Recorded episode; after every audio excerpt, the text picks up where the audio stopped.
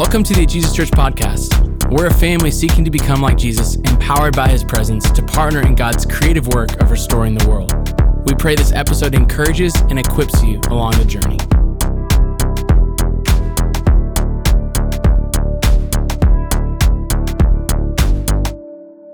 I wasn't going to start this way, um, but just since this morning, the Spirit inviting me to keep it real. And I like to keep it real with you guys. I'm just a person that is seeking to follow Jesus just like you. And honestly, sometimes the prep into a Sunday is just like you're in the flow. You feel like you're in the pocket. And you're just like getting inspiration from the trees and the city and the people and all the things. And then other weeks feel like a grind, where it just feels like a battle. And I, say that just to let you in of like this sermon, getting to this point this week has felt like a battle. And there's lots of reasons that I don't have time to go into that. Some of that is just some, some, of my own stuff that I'm journeying through. And some of that I really do sense is because we're starting in a new series today that I believe has so much potential for what God wants to do in this church to take us deeper and wider and what it means for us to be the church. And I just think the enemy doesn't like that and that there's a real battle that's taking place. And so uh, we're going to get into a letter uh, called First Thessalonians that Paul wrote. And in a couple of different letters that Paul the Apostle writes, he talks about a couple of different times. He, he talks to the people and he's like, I, I'm really intentional about not just coming to you with words, with the gospel in words, but I want to make space for the power and the presence of the Holy Spirit so that you know that this isn't just something that I think is true, but it is true. And so I say that because I just want to make some space now. If you're willing to just go here with me, to just create some space, I need to take a breath to center in on the reality that I don't do this in my own strength. That it's not about me. And I just want to invite you into that just to prepare your own heart to say, God, I'm open. I want to be soft to whatever it is that you might want to put in front of me. And I want to be responsive to that. Is that cool? If we just take a breath, lean into that, great. I'm just going to invite Holy Spirit, we just welcome you into this place. We just say thank you that you are Emmanuel, you're God with us.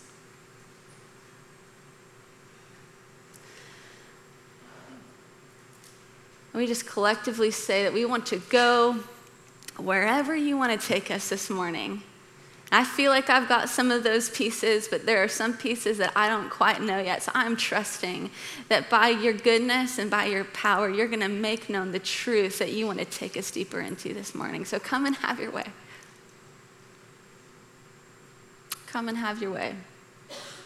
And all God's people said, Amen. In my prep for today, I came across this quote that grabbed my attention. In his book, Disappearing Church, Mark Sayers, he writes, he writes about the disdain that many people feel towards the church. And then he begins to kind of put language around what's driving the ideology behind that disdain and this growing desire among many to kind of see Christianity relegated to uh, history's garbage dump, if you will. He writes this this ideology that's kind of driving this disdain views biblical faith through a narrow, simplistic lens in which Christianity exists as a powerful cultural straitjacket, restraining Western culture from freedom, pleasure, and progress. Think about that image a straitjacket a straitjacket keeping us from freedom, pleasure, and progress, things that we all long for and desire. So, in case you were wondering what the general population's perception of you, there it is. It's a straitjacket. Just let that sink in for a minute. When I read Sayers' words, it made me wonder about how much of our cultural critique of the church is based on the damaging and dangerous hypocrisy that often lives within the church. Stories about the mismanagement of money, abuse of power, lack of integrity, secret addictions, and salacious scandals taking place continue to circulate our news feeds, and the church is no exception. Stories like these are the topics of, of podcasts and docu-series that draw in thousands of listeners and contribute to this overarching angst, suspicion, and outright hostility that many people feel towards the church. And it's one thing to write, to read statistics about the decline of the church in America or to hear stories like these secondhand. It's an entirely different thing to carry the pain of that church hurt in your own story, to know someone who has. As a high schooler, I remember asking my grandmother why she never wanted to come to church with us. And once my grandmother realized that my persistent invitations weren't wearing off anytime soon, she told me the story about how when she was newly married, she did go to church. One day, her and her husband, they even went over to the pastor's house for dinner, but unfortunately, it was at that dinner that the pastor made an inappropriate pass at her, which left her so wounded and so disillusioned, she never went back. Just a couple weeks ago, I sat across the table from someone who shared how her introduction to the church and the gospel was accompanied by the sexual manipulation and abuse of the one who invited her to come to church in the first place. These are just a couple of the different stories of, of those whose experience of church has led them to seek refuge outside of the church rather than seeing the church as the refuge to find healing and hope. And I would imagine that there are some that are even in the room right now who bear the scars or are carrying into these doors today the open wounds of church hurt. I just want to say from the get go if that's you, we're so glad you're here. We honor the courage that it takes to walk through those doors again. And my prayer as we're getting into this series is that we would become a church that actually becomes a haven, a refuge, that, that God's presence is so pleased to dwell in that the wound, the sting of that wound, and, and the heaviness of that burden gets lifted. That's the kind of church that I hope that we increasingly are becoming. And as our teaching team was kind of praying and listening for what exactly God wanted to take us deeper into this fall, we had this collective sense that as we keep calling our church to embody this vision of becoming a unified, spirit filled King Jesus family, we need to do some work.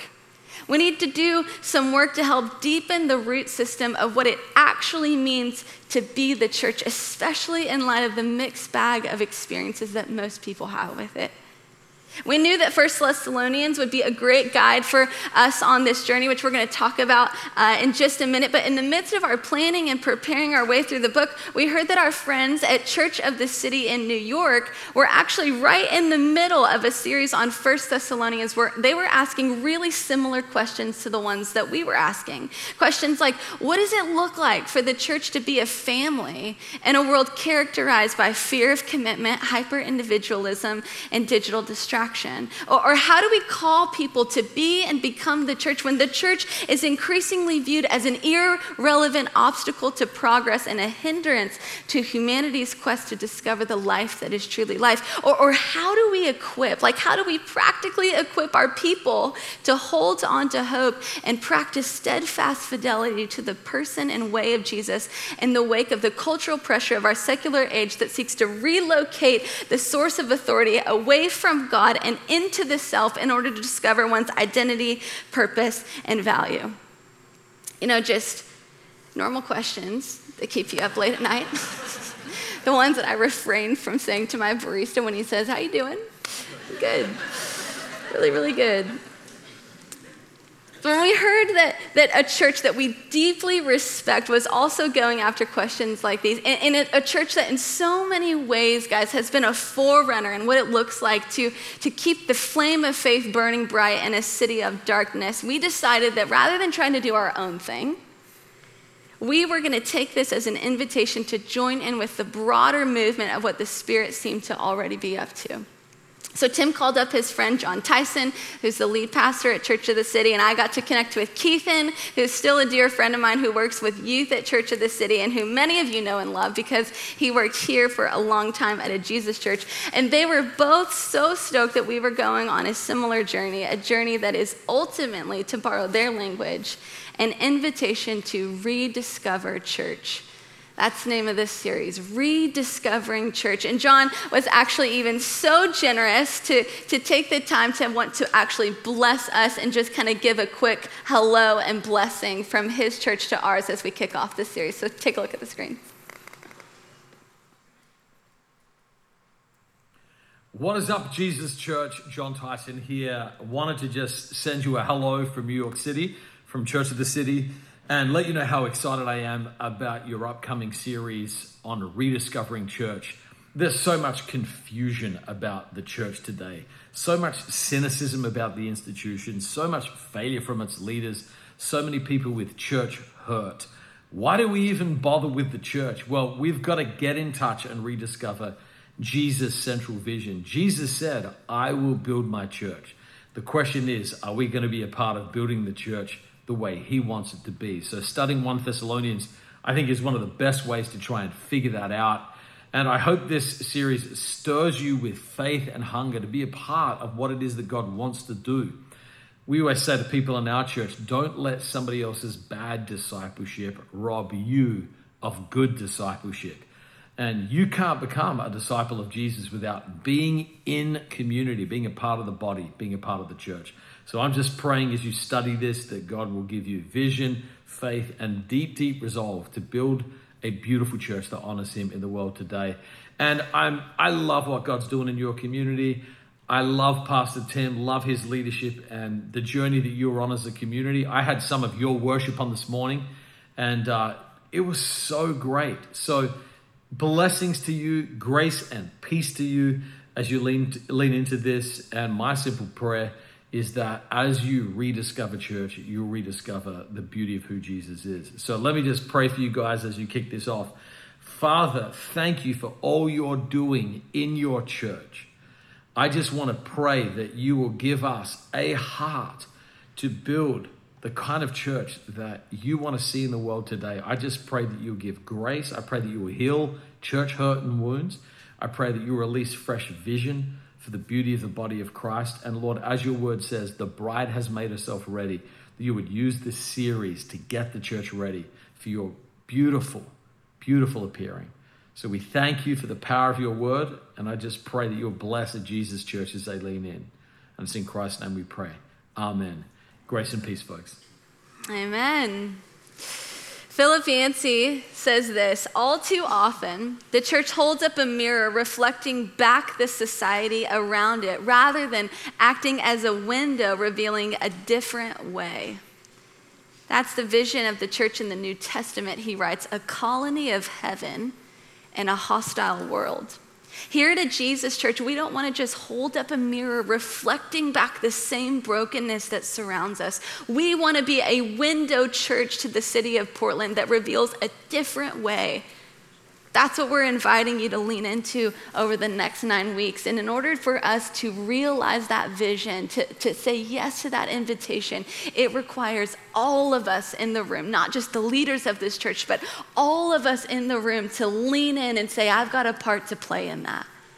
I am a part of the body of Christ. And so this is an invitation not just to us, but to every single individual in this room. And here's the thing despite all her flaws and failings, which absolutely need to be acknowledged and addressed, I am convinced that the church is still God's plan A. The church is God's chosen vehicle to bring about his kingdom on the earth as it is in heaven. So, friends, now is the time. Now more than ever, we need to resist the temptation to get stuck in apathy uh, or cynicism and instead lean into rediscovering church so that we can become the kind of church, like Jon mentioned, that Jesus had in mind, carriers of his kingdom a colony of heaven in a hostile world. So, like I mentioned, First Thessalonians is going to be our guide as we go on the journey. That was all a really long intro to get you super stoked and ready to lean in. So, now I'm going to have you stand up as we read the word. This is First Thessalonians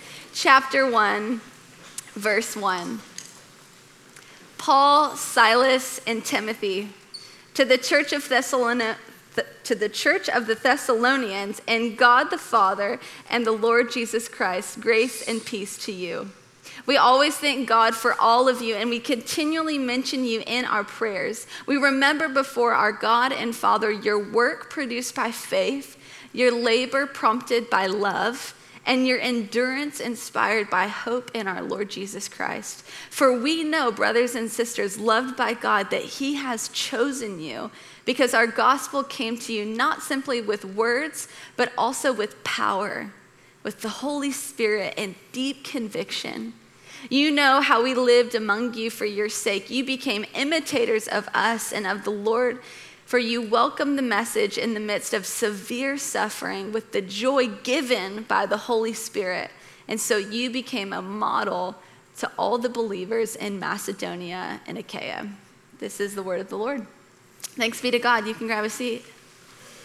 The only time Paul ever describes one of the many churches that he planted or visited as a model church is right here in this letter to the church in Thessalonica.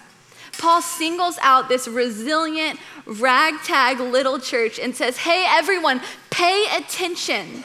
Pay attention to what's happening here. Pay attention to, to how they're living and what it is that they're doing. And in order to really grasp what's going on here, we need to understand and, and, understand why it matters for us today. We need to first do a bit of digging into the backstory. So, first, we hear about Paul's travels to Thessalonica in Acts chapter 17. But before we get there, we actually need to zoom out for a sec so we don't miss the larger narrative of the story that's unfolding. So far in the story, Jesus of Nazareth has died, risen from the grave, and commissioned his followers to spread the gospel to the ends of the earth. Jesus' parting instructions to his disciples are to wait for the Spirit, and then he pieces out which takes us to the upper room where about 120 followers of Jesus are huddled together in this room, most likely terrified, fearful of their lives because the person that they just spent the last three years following had just been crucified. And based on the customs of that day, they were probably next. So they're terrified.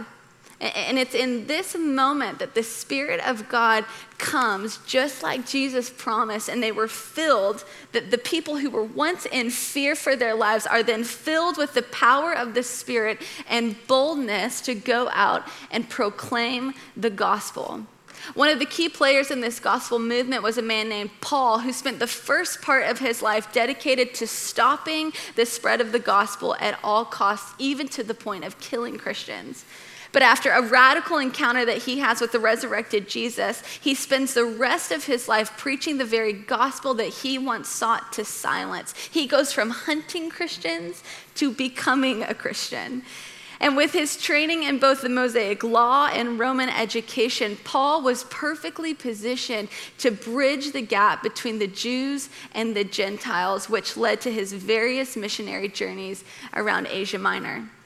On his second missionary journey, Paul and his co-worker Silas find themselves wrongfully beaten and imprisoned in Philippi. If you were here a few weeks back, uh, you'll remember that this is the same prison moment where Paul and Silas worship in the midst of their persecution while they're in prison, and it's in the midst of their worship that God miraculously provides a way out for them. And then right after they're released from this prison, with their backs still probably uh, open from the, the, the beating that they took, still recovering from what just took place in the prison. It's right after that that they find themselves in Thessalonica.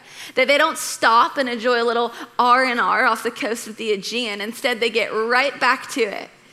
So let's zoom back in, Acts 17. Paul, Silas, and Timothy, they arrive in Thessalonica, and, the story in Acts, you can read it. I highly encourage you to go check it out. They spend about three weeks in the synagogue teaching the gospel and proclaiming that Jesus is king. And it's important for us to note here that for the original first century audience, gospel was not so much a religious word like it is for us today, it was a political word it was seen as uh, it wasn't seen as good advice about how to live your life or, or, some kind of formula for how you get to heaven when you die. The gospel was about good news not good advice. It was about an event something that happened that, that acts as this turning point in history in the Roman Empire, when a new Caesar would come to power, they'd send messengers, these preachers, if you will, to every nook and cranny of the known world with a gospel or a decree of good news that went something like this Caesar has ended the war. He's defeated the enemy. He's brought peace to the empire. This day now marks the beginning of a new era. Caesar has saved us, he's brought peace to our land. So pledge your allegiance to him and worship him because he is Lord.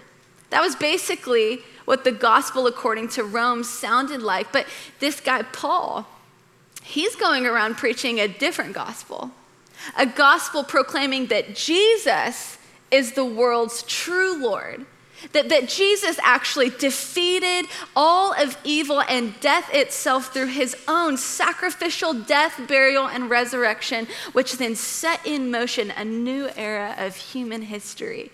That this new reality that he referred to as the kingdom of God the kingdom of God, which blurred the boundary lines between heaven and earth, this, this place where justice, peace, healing, and salvation was the new normal. This gospel, it wasn't just some warm and fuzzy sentimental message. It was subversive, it was provocative, it, it was transformational, turning the world upside down. Allegiance to this gospel was a threat to the imperial power. Thessalonica had what's called free city status, but the source of that freedom was directly connected to one's loyalty to Rome. This is why when people started responding to and accepting Paul's gospel that Jesus Christ is Lord and not Caesar, the crowd starts to get a little antsy. They actually get a lot more than antsy. They, they start to revolt, and this horrific persecution breaks out. Another layer contributing to the rising tension between these two competing gospels was the polytheistic religious landscape of Thessalonica. In this culture, it was normal to worship and make sacrifices to many deities. And the relationship with the gods was viewed more like a transaction, very much like, do this for me and I'll do that for you. And you could see these gods, these idols, all over this city. And people would literally go up to them and make sacrifices, very much expecting something in return. And things would have been chill if Paul was just advocating for people to serve and worship Jesus as just one more God among many. But to say that Jesus is Lord is to, in the same breath, say that Caesar is not. And it was this exclusivity of Paul's ardent call to abandon the worship of all other gods for the sake of following Jesus, the one true God, that made it so outrageous and incited so much violence. That violence in Thessalonica escalated so much that Paul, Silas, and Timothy had to flee the city under the cover of night. And since they didn't have access to phones or email, they were just left wondering what happened to this church that they had just helped plant. They had no way of knowing what was going on there. And if you take time to read the letter, which I encourage you, it's five chapters. You can read it in one sitting. That's your homework for this week is to read the whole book in one sitting so that you get a context for what's going on. But you'll notice this consistent refrain in Paul where he talks about his longing to see the Thessalonians, this longing to be with his brothers and sisters. And, honestly, it got to the point where he couldn't take anymore. He was tired of not knowing. He was so concerned over whether or not uh, the, the political revolt that was happening in the city as a result to their proclaiming the gospel was going to end up flattening out their faith. So he taps on Timothy and he's like, Timothy, you're in. I need you to go check on them. I need you to see how they're doing. We didn't get to finish up our time there. I need to make sure they're okay. So then he sends Timothy. Timothy goes, he spends time with them, and then it would have taken him quite a long time to come back and give a report. And, and to Paul's excitement, that report was one of, of the church is not just surviving, it's, it's thriving. The church in Thessalonica it isn't floundering, it's actually flourishing. And so it's in response to Timothy's report that he brings back to Paul and Silas that Paul then writes this letter to the church in Thessalonica that we now know as First Thessalonians. It's obvious that for people claiming that Jesus is Lord, that this city is dangerous. It's hostile to the gospel of Jesus, and the pressure for this little church to conform to the political, religious, and social ideologies and practices of the day would have been a felt daily reality that was intense. Does this climate sound familiar to you? I think in a lot of ways, Portland bears a striking resemblance to the city of Thessalonica. Just a couple examples. You know, I think despite their tendency to be a little less obvious in some ways, the idols of sex, money, pleasure and comfort in our city are constantly trying to pull us into a kind of transactional relationship a transactional relationship where we think if we can just give a little more or work a little harder or look a little prettier, we'll finally make the amount of money we think we need to make us happy. We'll lock in that relationship that will make us feel valuable and desirable. If we give our part, then surely we'll get back what we want. Sound familiar? The exclusivity of our belief that Jesus is, is not just a way, but the way, the truth, and the life is, is met with increasing hostility. And the pressure to compromise in a city like Portland is a constant battle. But despite this, despite this, what feels like this gravitational pull into compromise, and this you do you mentality in our city, I really do believe, I really do believe that the light of the gospel burns brightest in the darkness. I really believe that. And I think that in the opening lines of Paul's letter, he starts to open up for us this ancient window to help us rediscover church in our modern day. Check this out. Listen to what he says again. We always thank God for all of you. We continually mention you in our prayers. We remember before our God and Father your work produced by faith, your labor prompted by love, and your endurance inspired by hope in our Lord Jesus Christ. As Paul, Silas, and Timothy thank God for the good report that Timothy brought back, and as they pray for the believers in Thessalonica, he points out three things that are characterizing this church work produced by faith, labor prompted by love, and endurance inspired by hope in the Lord Jesus Christ. And with the rest of our time, I just want us to look at these three things and notice two really important things. Here's what they are the first is that their response to the gospel is active, not passive. Their response to the gospel is active, not passive. These people received the gospel. Paul says they welcomed the message of the gospel. They received it. Typically, we think that word received is like this passive thing, but, but it's not. You, you can tell by, by the words that Paul is using that this is not a passive faith, it is, it's active. They knew that the culture that they were living in required effort, endurance Passive faith wasn't an option if they were going to stand firm. And I, and I would just wonder if some of you don't feel some of that pressure that exists in our own city to conform, I wonder if we're just not getting in close enough. I wonder if we're a bit too comfortable in our echo chambers of belief. And maybe first and foremost, I, I just want to say, and this is even like an invitation that I feel the Spirit is inviting in my own life, is that if I feel like a little bit too comfortable, then maybe I'm not actually rubbing shoulders with people who don't know Jesus, people who think and believe differently than I do. Because if you are, if you are actively seeking to be in the world but not of the world, as the scriptures say, you're going to bump into some hostility. You're going to bump into some disagreement. And as the church in Thessalonica models for us, it's going to take an active posture, not a passive one.